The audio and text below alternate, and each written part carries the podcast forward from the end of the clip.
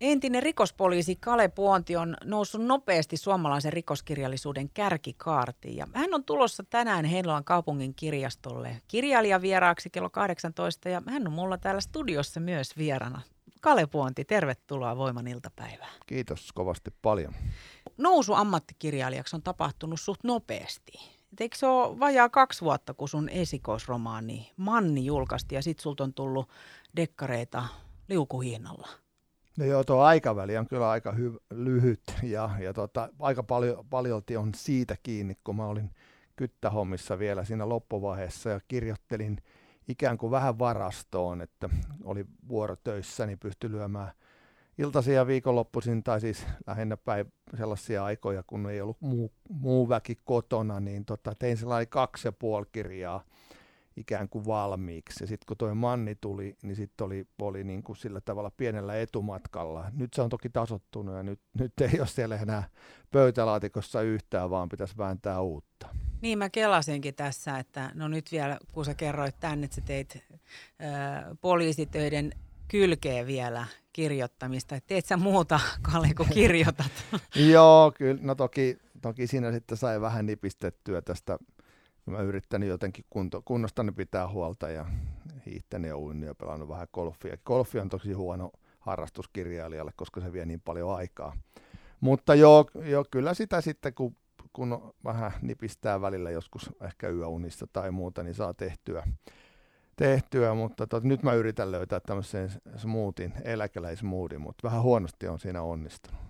No ei kai se nyt tota, ihan tosta noin vaan löydy. Ainakin mä oon ymmärtänyt, että jos on ollut vähän semmoista käännettä ja väännettä ja aktiivinen tyyppi, niin on se nyt vähän vaikeatakin pysähtyä paikalle. Et pitää olla pientä happeningin koko ajan. Niin, ja kyllä mä, mulla on näitä nyt muitakin, jotka tässä oloneuvokseksi on jäänyt, varsinkin kyttähommista pääsee, jos on laittanut rastin oikeaan kohtaan, niin on päässyt jo viisi kasina mutta ne on kyllä maailman kiireisimpiä kavereita, että, että jos niitä töissä tapas, tapaskin, niin kyllä meidän on niin hankala löytää tämmöistä yhteistä, että nyt mennään silloin, että kaikki availee kalentereita. Se on ihan totta, että sanotaan, että elä, eläkeläinen kiireet vasta alkaa. No joo. Se on varmaan Kalepointi palkitsevaa, että on mahdollisuus hyödyntää sitten tätä pitkää ammattitaitoa tällä tavalla. Tietysti sinä entisenä rikospoliisina ja nyt dekkareitakin kirjoittaa, mutta miten sä oot päätynyt ammattikirjailijaksi? No kyllä se oli enemmänkin sattumaa kuin semmoista pitkän suunnittelun tulosta. No taustani on tuolla Helsingin huumepoliisissa ja niitä taas tuskin tarvitsee selittää sitä viime, viime vuosien isoja aaltoja, niin kutsuttuja arnioaaltoja ja ja tota, satuin olemaan silloin siellä jo toimiston vanhimpia, jos sen vanhin. Ja, ja jotenkin mulle tuli sellainen ajatus, että mun tarvii joten, jotenkin, kun tuntuu, että nyt lyödään niin kuin isoa ryhmää – kovaa duunia tehnyttä ryhmää, niin lyödään oikein kunnolla ja kaikki kulminoituu siihen, että, että jokainenhan huumepoliisissa tekee rikoksia ja, ja, ja tota, päätin sitten kirjoittaa tuosta blogia kaupungin varjoja, jos mä avasin sitten ihan, ihan sille kuukausi kerrallaan, mitä huumepoliisi tekee, otin vähän traagisia, trakikoomisia, hauskoja ja juttuja esille ja kerroin, että mitä tämä työ on.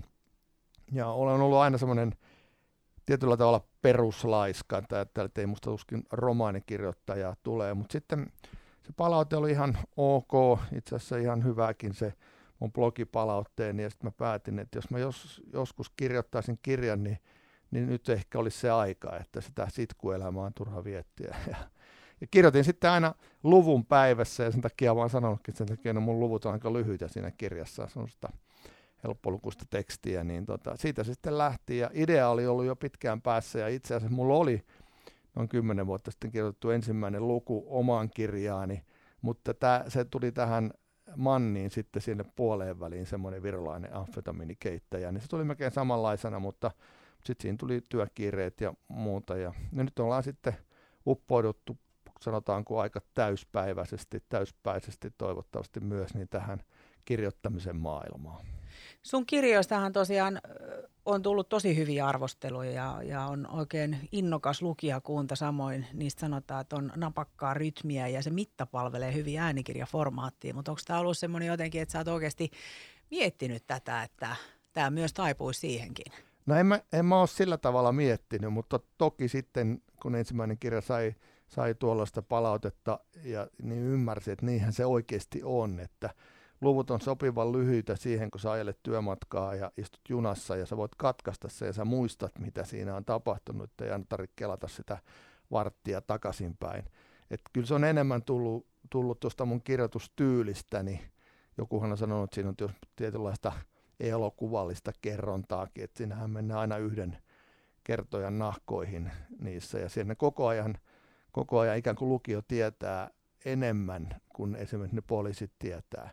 Ja, tota, ja, ja toi, kyllä mä oon niin kuin ollut tyytyväinen nyt jälkikäteen, että, että mä oon tuommoisen tyylin valinnut, koska se on ollut, ollut niin kuin toimivaa ja ihmiset tykkää tässä hektisessä maailmassa, että mun kirjat ei ole siis juurikaan yli 300 sivuisia ja äänikirjoina ne on 6,5 tuntia maksimissaan. Et jos sulla on 36 tuntia äänikirjaa, niin sun tarvii olla aika sitoutunut siihen kuuntelemiseen. Miten sä Kale säilytät sun innostuksen siihen kirjoittamiseen? No kyllä se välillä hukassa on, että kyllähän se on takapuoli penkkiä ja rupeat lyömään. Sitten se monesti löytyy, löytyy. En mä nyt sano, että mulle aina tulee joku flow-tila, että, että kun pitää itsellään tiukan aikataulut, jotain pitää kirjoittaa. No joskus, mulla on aina se tyyli, että mä kirjoitan sen luvun maksimissaan kaksi päivänä, jonka mä seuraavana päivänä sitten luen uudelleen, stilisoin, joko poistan kokonaan tai, tai sitten korjaan sitä. Sun omat silmäthän on sokeita sun omalle tekstille, että kyllä se vaatii ainakin sen yhden yön nukkumisen. Ja, ja tota, siitä se pikkuhiljaa syntyy, että mä oon aina sanonut, että kirjaa aloittaessa, niin mä tiedän suunnilleen puoleen väliin, mitä siinä on tapahtunut, ja sen jälkeen sitten se lähtee elämään omaa elämäänsä. Et mulla on nyt luvannut ensi vuoden alkupuolen, tuo, mä pidän pientä nyt taukoa, kun mullahan tuli yleensä kaksi kirjaa vuodessa, ja nyt ei tule, tammikuussa tuli, tuli se Aribo, ja sitten seuraava tulee vasta ensi vuoden alkupuolella, niin tota, mä tässä yritän saada sen kevään aikana kirjoitettua. Nää, mä otin tuon pikku duunin tuohon väliin, niin se on vähän haitannut harrastuksia niin sanotusti. Mikä duuni? Kerro siitä. No mä lähdin tuonne tutkiva journalismin koulutukseen. Iltalehti teki sellaisen, oli semmoinen haku ja, ja sa, siinä kirjoitushommissa katsoi, että tässähän on mielenkiintoinen, mielenkiintoinen niin kuin työ. Se on, ja siinä puolessa vuodessa niin koulutetaan tutkivaksi journalistiksi ja laitoin, laitoin sille ihan snadisti kieliposkessa sen hakupaperin sinne ja laitoin vielä loppu, että koska aloitetaan. Ja, ja sitten siellä oli käsittääkseni useampi sata hakijaa ja jostain kumman syystä ikärasismia ei ollut ja viiden joukossa sitten sinne mentiin ja se on ollut ihan mielenkiintoinen juttu. Se loppuu tuossa toukokuun lopussa ja, ja tota, en ole sen jälkeen vielä keskustellut sitten jatkosta ja, ja tota, ehkä olisi kiva pitää vähän pitempi kesäloma kuin jatkaa toimittajana. No tän nyt tietäen ja sitten vielä nämä kirjat ja, ja että nyt pitäisi vielä kirjoittaa siis uusi rikosdekkari ja tässä nyt golfia ehdi kyllä missään vaiheessa pelaamaan. Et se no, oli hyvä, että sä sen jo tajunnut. mä oonkin siinä ihan surkea, että händäri ei ole kauhean kova. Mitä kaikkea tämä kirjailijaura on Kalle tuonut sulle? No kyllä se on tuonut ihan, ensinnäkin se on tuonut ihan järkyttävän hauskan ja hyvän niin kirjoittajaporukan. Et se, se on niin maailma, missä kukaan ei ainakaan julkisesti ole kenellekään kateellinen, vaan kaikki, ka, kaikki niin kirjailijat kannustaa toisiaan. Totta kai sisimmässä on joku armitella, minkä takia toimii niin paljon, vaikka se on ihan sittiä. Mutta siis naamatusten kannustetaan ja, ja tota, se on ollut hieno paikka. Sitten tietenkin onhan se ollut upeata, niin kuin, että on saanut yhtäkkiä että et joku asia koskettaa niin paljon, että ihmiset niin lähettää viestiä ja ja ke- kertoo siitä, että kuinka tämä, että hienoa, että tämmöisiä tehdään. Ja, ja sitten tietenkin näitä, näitä tietenkin työ, työn tuomia, ei nämä nyt ole rasitteita, mutta ihan mukavia hommia. Aika paljon on tullut sitten käytyä näissä medioissa ja annettu kaikenlaista haastattelua, koska taustanihan on toki sitten sellainen, kun on sieltä Ar- Arnion porkoista tullut, että ihmiset haluaa aina niistä sitten tietää. Onneksi nyt nykyään puhutaan jo enemmän pelkästään kirjoittamisesta. Luennoit se myös, Kale? No luennoin. Mä itse asiassa luennoin. Mä olin silloin, mä lähdin sieltä huumepoliisista pari vuotta ennen eläköitymistä pois ja, ja tota, halusin tehdä loppua ja jotain muuta. Ja, ja tota, yksi duuni oli se, että mä tutkin näitä romanssihuijauksia. Ja niistä mä luennoin aika paljon siis näitä ja ylipäätänsä niin kuin nettihuijauksista, mutta sillä romanssihuijauskärjellä tämmöisille seniori-ihmisille – ja, ja kerron myös sitä, miten muuten, muuten netissä huijataan ja valepoliisin huijauksista ja tällaista. On pitänyt, se ei ole mikään sellainen en mä joka viikko ole jossain puhumassa. Nythän toi korona sotki nämäkin asiat aika, aika railakkaasti. Että tota, aika paljon tehtiin Teamsissa, mutta teen niitäkin ja, ja tota, sekin on ihan mukavaa vaihtelu. Siinä pääsee ihmisten kanssa niin kuin aika lähelle. Eikö muuten Kale Puontit on sun Pasila Myrkky dekkarisarjan elokuva- ja telkkarioikeudet on ostettu? Joo, itse asiassa sen verran voin tässä kuulijoille paljastaa, että mä oon nyt lukenut kaksi ensimmäisen jakson kässäriä ja, ja tuota, mulla ei itsellä siihen käsikirjoittamiseen mitään roolia, siis sitä tekee Max Ovaska ja kumppanit, mutta se oli, oli makeeta huomata, että, että aika paljon oli jopa suoria lain, laineja, eli suoria lainauksia siitä mun kirjastani. Ja tota, on siinä toki sen verran paljastaa voin, että siinä jos joku Mannin on lukenut, niin Mannin äidin roolia on kasvatettu ja, ja tota, siinä on tuotu vähän lisää ihmisiä, mutta kokonaisuudessaan se tarina säilyy samanlaisen. Mutta onhan se todella jännittävä, mielenkiinnolla ja jännityksellä odotan, minkälainen sarja tulisi. Syyskuussa pitäisi alkaa kuvaukset, mutta tietenkin tämä maailma on tällainen, että vielä ei voi sanoa, että play.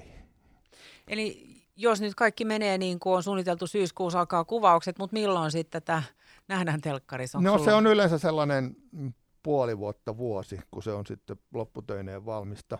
Että kyllä mä jotain, jotain sitä uskoisin, että se olisi 23 syksyllä, jos sitten kaikki menisi menis hyvin. Että täytyy toivoa ja, ja tota, toki mulla on kaikki, ne, näistä neljästä ekasta kirjasta on, niin, on oikeudet on ostettuna ja, ja tota, nyt kun mä kirjoitin yhden semmoisen naisrosvon, tai siis naisen, joka on 17 vuotta ollut vankilassa, semmoinen Satu alamaailman rautarouva, niin sen oikeudet oli viime viikolla, käännösoikeudet oli, oli joustettu Norjaan ja Ruotsiin ja Tanskaan, ja se on ihan kiva kanssa, koska tota, näitä käännösoikeuksia, niin, niin tota, kun niitä saa ulkomaille, niin se voi ehkä avata vähän isompia ovia muuallekin.